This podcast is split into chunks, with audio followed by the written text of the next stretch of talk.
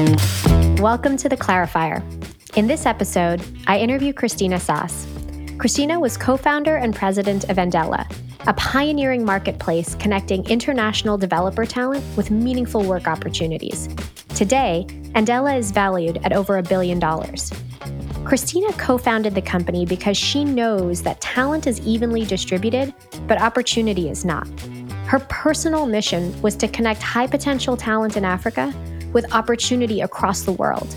For her, it was a calling, not a job, and she'd always believed that others appreciated her moral imperative. Until she received feedback that her peers on her executive team did not. You assume that this thing can only scale with you. And there is like a really beautiful freedom to like, if we're doing this right, everybody gets layered. I invite you to listen to this episode if you yourself are grappling with feedback that challenges your perception of yourself, of your strengths. Christina shares an intimate story of learning to see herself through others' eyes and learning that context matters. Okay, welcome to this week's Clarifier. This week, today, we have Christina Sass on the show. Wait, Christina, correct me once and for all, because everybody I know calls you Christina Sass. And every time you introduce yourself, it's sauce. So tell us what it is. Real skinny. Okay. Um, so the um, my f- father came from Germany. The correct pronunciation is Sass. That said, everyone who knows me before and after a certain period, my nickname is Sass, and so it's very yeah. Uh, it's like a beloved nickname and i'm perfectly fine. Most people it's it's just there is no christina or anything else. It's just sass and that's totally fine too. It is hard not to associate you with the feisty effervescent connotation of SaaS. So. and then there's the whole SaaS company, you know, S A A S, which it's misspelled that all the time. Like we used to have like a joke meme at Andela. Andela is a SaaS company, you know. Uh, so many, many different versions of it. I'm perfectly fine with either one. Oh my gosh, levels on levels, turtles all the way down, down. sasses all the way down. Okay, so you mentioned Andela for our audience. Um, Christina was co founder and president of Andela, um, which is a pioneering marketplace connecting international talent, developer talent, with meaningful work opportunities. Today, Andela is in over 175 countries with a network of over 200,000 technologists. And for those keeping score, it's a unicorn. It's valued at over a billion dollars. Um, for people who haven't heard about Andela, can you tell us a little bit about the company? Absolutely. We um, we started out in 2014 to really take advantage of uh, the incredible talent pools. We started in six countries in Africa. Started in Nigeria, which is still kind of the mothership um, of the company. I'd been working there for uh, about the last five years um, with the Mastercard Foundation, and we really were marrying some of what we were learning in cutting edge ed tech in the US with these incredible talent pools. And so, yeah, we launched in 2014 in Lagos with a pilot. We put out a JD that said, Do you want to be paid to be a world class software developer? We didn't, at that time, the name Andela didn't even exist. We didn't even have a landing page. We got over a thousand applicants uh, to that. And then we actually put some more rigor behind it and went out and looked at you know specific feeder systems for software developers and things um, and to our second cohort, we got over 2,500 applicants. And we used a, a, logical reasoning and problem solving test based out of Canada. And the owners of the company basically called us and they were like, what the hell is this job description? You guys are crashing all of our servers. We've never had this many people apply to one job. And by the way, you have 48 candidates in this pool that we would consider to be in the top 2% of IQ in the world. And that was just such a crystallizing moment. That's when we all like quit our day jobs and we're like, we will find extraordinary talent. We, um, you know, we know ed tech and, and sort of startup uh, community very well in the states. We'll find places to place these developers, and we launched on uh, an epic journey to um, to basically prove that um, brilliance is evenly distributed, but opportunity is not. And go out and find that brilliance, go out and find people that desperately need that brilliance and make a match. And uh, yeah, today, um, as you said, we're we've got a massive talent pool of several hundred thousand developers. Now we're in many, many more skill sets than we were. And over 200 companies, many more large enterprise level companies than before, and talent from over 130 countries. So there's a lot unbelievable to, ride. Yeah, there's a lot to dig into there, and and as you know, this podcast is not just about sharing the journey, but um, really diving into the moments of hard won learning and personal growth in the journey. So we'll get to that in a minute, but I want folks to know what you're up to today. Um, so today you're you're serving as the chair of Andela's advisory council. When you're not doing that, how are you spending your time? Yes, I am launching a, a new uh, fund that is called Dive In, and it really takes. Um, I've just spent really a lot of the last several years being an enthusiastic angel investor. We were in the talent business, and so I met unbelievable tech talent, other women founders, and started to invest, and eventually ended up uh, really referring every single founder that I was close with and working closely with to my executive coach. Uh, my co founder, Jeremy, and I worked with Jeff Hunter and the team at Talentism. Um, before Angie was there full time, but we worked with Talentism for years. And I just accredit a lot of our ability to be able to like scale ourselves, uh, deep, more deeply understand ourselves, and scale the company to that coaching. And so when I took a step back to be like, what am I, what's big enough? What am I uniquely qualified to do? What can I wake up and do every single day for five years? I was like, I want to work with these incredible founders, building really unique social enterprise companies and give them extensive coaching to be able to scale to scale their teams. So I'm doing that, and then I'm also a um, I also chair our alumni network at Andela, which is now over 3,000 technologists wow. globally that are just crushing. They're starting companies, they're graduating from Harvard Business School. They're just, yeah, so pr- one of them just got, it was COO of the Malala Fund, like really incredible humans that I am honored to uh, be able to still share that. I'm glad that our listeners uh, can can get a glimpse of, and I truly mean just a glimpse of um, how brilliant and impactful you are in your career. Because um, I don't know if you know this, Christina, but um, I was so impressed and intimidated by you when we were first introduced uh, over two years ago now that I prepared for an hour for our 30 minute first first intro call. um, and here you are today sitting across from me, having agreed to be on my podcast. well, now the tables have turned and I, I prepare uh, for all of my calls with you, Angie. But, uh, but I also hope, I hope that didn't last long because I do feel like, um, yeah, one of the things I've just learned about myself is I really do love to be like fully in it with with founders and with others. That's like it just takes trust, you know. You, you just have to like trust quickly and get in there. So anyway, I hope that didn't last long. yeah. well, I think one of the things that you did is you had the grace to share so much of what you learned and what you learned um, not because you cracked a book or listened to a podcast, but because you really went through it um, yeah. and um, and and that is is not glamorous. And in fact, that's what this conversation is about. Um, is is prompting you and giving you a space to share um, uh, what you learned and what we don't typically hear about when founders share their stories.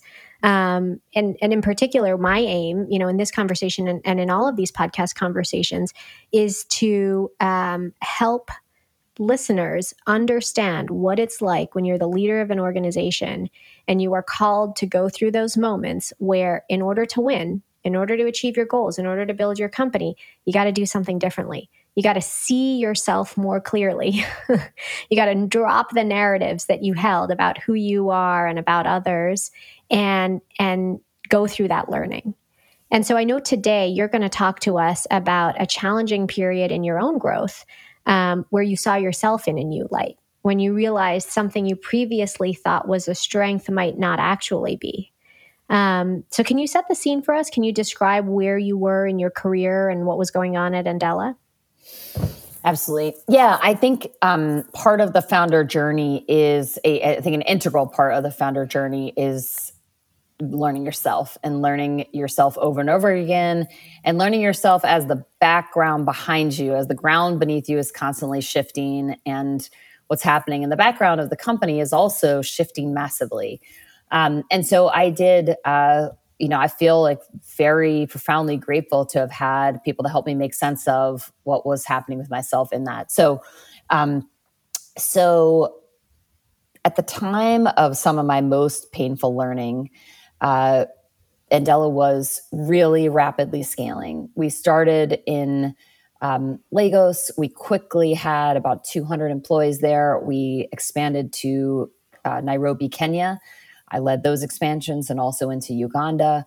And um, we would quickly be in six countries in Africa with leadership, incredible leadership in each of those countries, with a growing group of, of customers in the States, with a growing group of investors and uh, you know at every single new round that we raised an enormous amount of like pressure and complexity and so uh, jeremy and i uh, jeremy johnson my, co- my co-founder and dear friend who's still ceo of andela um, we're undergoing individual coaching and co-founder coaching and um, as part of that journey we we're constantly looking at are we optimized for what the company needs right now? Are we in mm. roles and responsibilities that make sense and that are of greatest impact to uh, to the company? And frankly, are we in roles that are not that where we're just you know not doing service to um, our employees and our investors. I want to pause on yeah. that for a mm-hmm. second because I think for so many people on the outside of a company, on the outside of a startup, might kind of be a hidden assumption that like, oh, if you're CEO, you're CEO you got to do what CEOs do. and and at the time, I think you were chief operating officer and so like, you know, there's stuff you got to wake up and do, so you wake up and do it. And I think I hear you saying part of the founder journey was regularly asking the question, these responsibilities I hold, am I well suited to them because I'm what I'm like? And because of what it takes to do them well, at this new scale. Yeah, that's right. So I would say you, uh, m- a lot of founders wake up and are just too deep in it to have that reflection. This is a gift that our that our coaching gave us, and uh, and there were times of just like when things weren't going well and there was too much friction where we felt responsible responsibility to ask that question. Um, and so for myself in my role, we grew very quickly to big numbers. And it became a central question to me.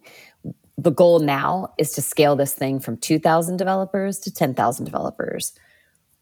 Quite obviously, if you're looking in from the outside, um, unless I had like a pace of learning and growth that was really unprecedented, it made a lot more sense to go out and find someone that had done that, that had taken a specific talent pool and grown and grown it.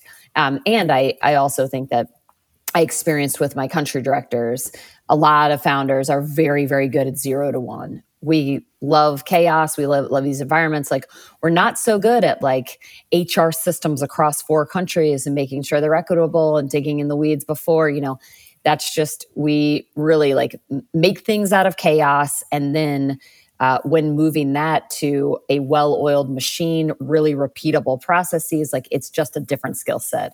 So, yeah. you know, some of it is like lack of self awareness, and others are just like, you quit being able to be like, I can just stay up all night and research this and be decent at it. Like you just, yeah. you know, yeah. Uh, so for sure, that was, yeah. Okay, so we had an unanticipated break when all of my audio input failed. but we're back. And I think what I was, um, if, if I were to summarize um, what was really clicking for me as you were speaking, is that um, the just the onslaught um, that you can face as a founder means it's sometimes difficult to step back and visualize what a different way of deploying yourself could be. Even giving yourself the space to ask that question can feel like a luxury. And that was a luxury, or I would venture to say a necessity that you were afforded through the experience of coaching and working with talentism. And in particular, some of the things that um, necessitate that reevaluation of how to deploy oneself or the changing context, right? The bigger the team that you're managing, the more different the demands, the cross cultural elements of it may mean that what you were suited to prior um, is is not what makes sense anymore, and there may be others who can lead parts of your organization through that period of scale.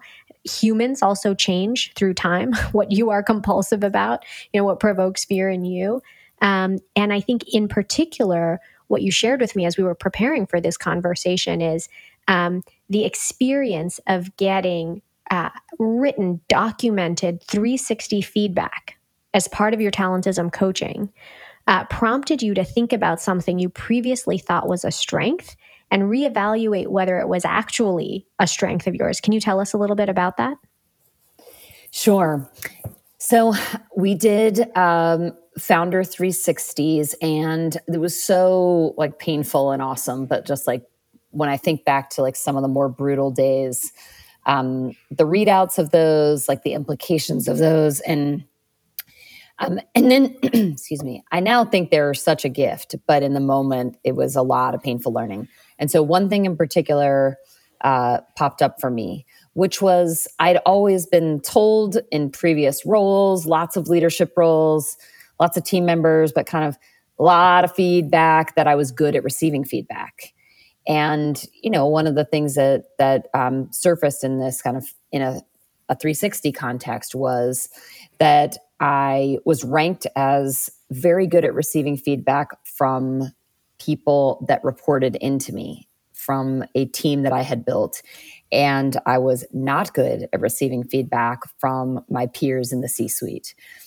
And uh, that was a super painful and confusing experience at first, and one that through time, reflection, learning about it, uh, really un- unlocked quite a bit for me. Tell us why was that painful, and what did you make of it? Well, I think a lot of times when you receive what seems to be conflicting information, you're like, those people are wrong or those people are insert whatever you call them here, but they just don't understand, you know, da da da. So I think the first one is my belief was I'm either good at receiving feedback or I'm bad at receiving feedback. Way oversimplified. And I think this, like receiving hard evidence, was um, a great way to say, okay, you are not, you're definitely not seeing this clearly and there's something to be learned here because you've got you know kind of clear data from one group that is you know different you know a lot different from another. And so for me um, what that ended up meaning was that and it was it was in one particular uh, genre of let's say problem solving or things that came up. I was definitely well known on the Andela senior team as being a great voice for our software developers for like the potential in africa um, and a way that I would call commonality between that and other jobs is like a real voice of of kind of like moral clarity and strength and should and ought and this is the possibility of these you know like this is aligning us to purpose this sort of thing. Um, and again like i really had that had worked well for me in many cases. And i think what came across to me like really strongly in this 360 was that this was not just rubbing my peers the wrong way um, but that it was not productive. It was it was not a and so what I was experiencing in team meetings was something that I thought was really really important would be at threat something that I thought was kind of core to our purpose, the way that we oriented to the problem we were trying to solve.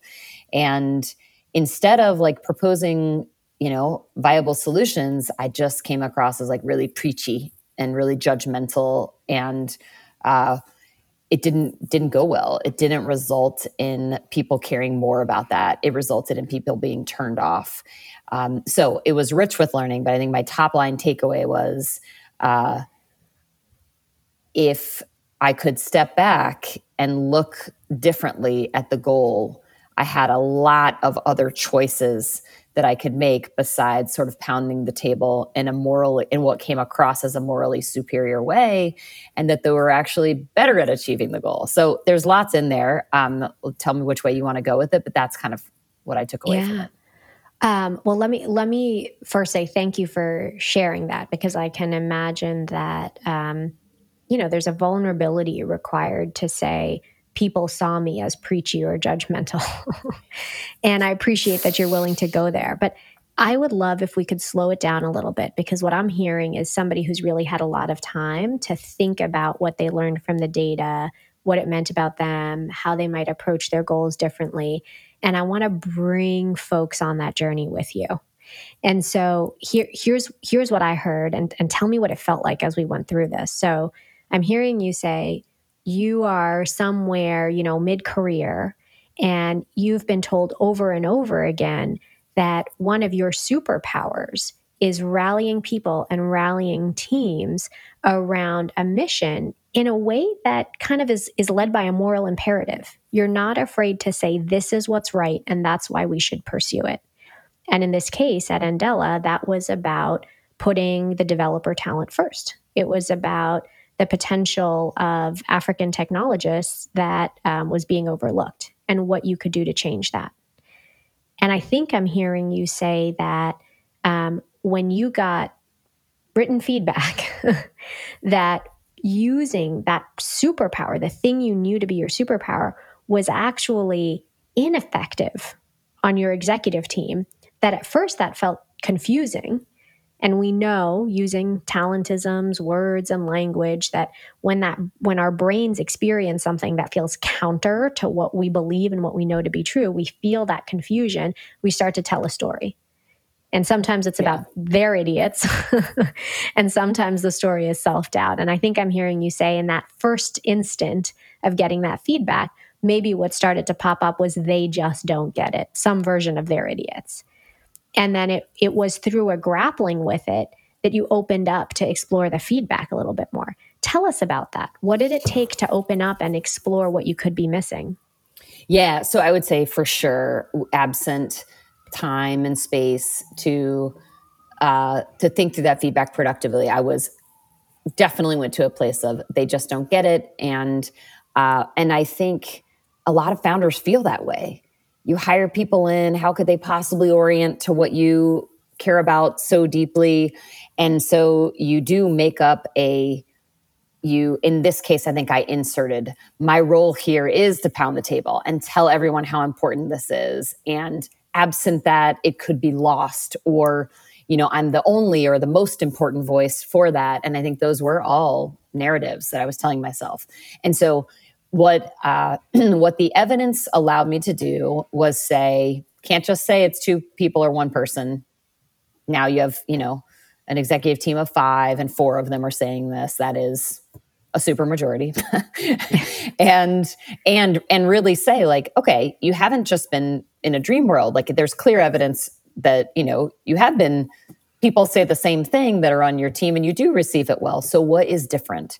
What's different about this team and, you know, I think what I was able to parse apart was that it was my job to inspire and orient to mission for my team. And that, and the executive team, they were also my team. They were also my team of peers, and that it didn't really matter why this feedback was rubbing them the wrong way. It was, and it was stopping all of us from achieving our goals. And so in going back in taking a step back, I was definitely able to then um, be curious, ask more questions, and uh, and then you know sit with it for a period of time. Like you really have somewhere between pissed off, offended. Um, your colleagues by making them feel that they're they were judged by you or that they their opinions aren't as important because they orient to the mission differently than you do and I think all of that was good personal growth. But the company growth that took place was me saying, in many instances, I have a choice right now. What I feel I should do is definitely pound the like dig in right here and pound the table. And what I'm, you know, like I, I'm fearful that that something big is being lost. And what I, from a business perspective, I stopped doing that and I started saying, what is my goal? My goal here is to do X for our software developers. What are the multitude of voices? Is there, can we make this case using data? I have a ton of data about the talent side of the business. Is there a different way to reflect this information where it's not judgmental at all, where someone else makes the case where they don't have a raw spot around that person? I have some work to do now to make up for that raw spot. So coming from me, it sounds differently. Who else could say it? What else could do it? And all of those things helped us achieve more goals faster. And so yeah. that's the dopamine hit that the founder needs to make really tough changes about themselves. Like, of course, it was a hit to my ego to not be the one saying those things that when it came so naturally and it came, you know, I was like, how could there possibly be a better voice for that thing than me? Well, the answer is like, if I saw us achieve the goal much faster and without any friction, and I, and you know plus like a lot of times it allowed me to elevate somebody else on the team who had a really different skill set than mine. Like a lot of cool things happen to be able to make me think what is the goal? And am i the best messenger for that goal? What are all the other ways that we could achieve it? And it just like expanded my tool belt in a in a powerful way. What i'm hearing from you is that in environments where you had built the team you had set the tone you were the boss that everyone looked up to it uh, felt very natural for you to lead with sort of this burning passion, this moral imperative, this moral compass. And your experience was people appreciated it. You got into environments where everybody had their own function, their own thing that they cared about, yep. their own goal that they were pursuing, right? We see this on executive teams all the time between sales and product and engineering, and everyone's got their own goal. And uh, not only did you have your own goal, but for you, there was this righteous pursuit around it. And I think what I'm hearing you say is when it felt like people were dismissing that, that almost felt threatening. Like, guys, don't don't lose the thread. This is the most important thing for us to be doing. And I think I'm hearing you say that going into that protection of the thing you cared about most ended up actually being detrimental in some ways, detrimental to your relationships with your peers on the executive team, and detrimental to actually getting people to see the thing you cared about because of the way it was coming across, because of the almost protective and yeah. defensive thing that was happening. Isn't yes. That, we, yeah. Yes, exactly. That there was a, um, that I also was we could do a whole podcast on this and you should that when you really enter into when you step into an executive role, a true executive role, that it's not you representing your team, that that is your team. That's your new team. Mm-hmm. And I mm-hmm. was like, I don't need to defend to these people. I've, you know, like I did, in fact, have to uh, look at all of their cares and responsibilities and look at all of us as achieving some big goals together and giving and taking based on each other's goals. And there's a, um, I think it's hard for founders. That is hard for founders to be like, we actually share accountability and responsibility. And so when you tell me that that thing that's core to our mission is also, you can't execute on it or we can't afford it right now, like that's not just a place for me to double down. I got to figure out how we can, you know, there is just a different calculus to make. So I think it, it de- definitely helped me realize uh, orient to the, the senior team in a different way. And then look at this thing that i've been given you know the the lesson was not hey you're you're just bad at feedback universally. The lesson was like context really matters. And that thing is a useful skill set in some contexts and a not useful con- in other contexts. So you know it's a more specific tool than you thought. You thought it was yeah. a universal tool and it's not. Like so rich with learning yeah. I think what I'm hearing you say, I was I was about to ask you, you know, how did that change your action? How did it change your orientation to your team of peers on the C-suite and, and how did it change your action? And I think I'm hearing you say, rather than thinking about how to protect the thing I cared about when it felt like it was under threat, I started to ask myself, what is the shared goal that we have? Because if I just double down on the message I've been sending, I'm actually alienating others and I'm losing the opportunity to reorient to what is the thing we actually share? What is the thing we're going after together? Um, and so I, I, I, think that that's such a hard thing to do. what, what you mentioned the dopamine hit. Um, what let you, what let you go there to go from sort of that protective, look, my ideas, I know my idea is right and important to what could I be missing and how can I convey what I'm thinking in a way that connects for others? Yeah. So I do think I had to to sit back and and have, you know, somebody make help me make sense of look in these two or three different instances when you just like, you know, came in full force with this, like did it actually achieve your goals? And look at that and the answer was no, it didn't. And so I, I had to step back and say this is stopping you from achieving your goals. Now, what else?